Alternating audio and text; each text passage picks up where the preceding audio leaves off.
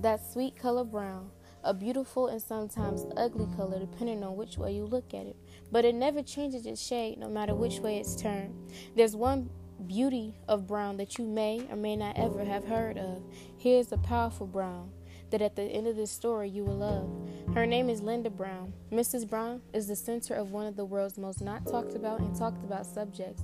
This subject is called Brown versus Board of Education. The Brown versus Board of Education is an important topic to know because it gave us colors a chance to learn together, breathe together, and achieve together with whites. The Brown versus Board of Education involves several families fighting for what is called racial segregation in schools. Linda Brown should be known for her courage, fight, and drive to make racial segregation in schools be brought to an end. It all began when her father tried to enroll her into a summer school in an all white school called Topeka.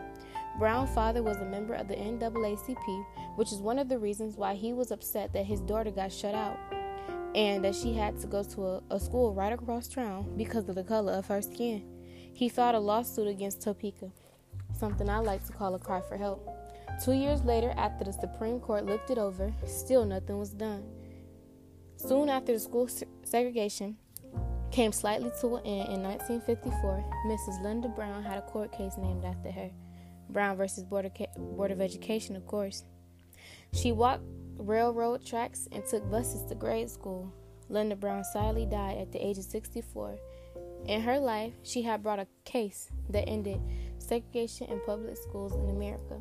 Linda Brown's life reminds us that sometimes the most unlikely people can have an incredible impact, and that by doing right by our community, we could truly change the world.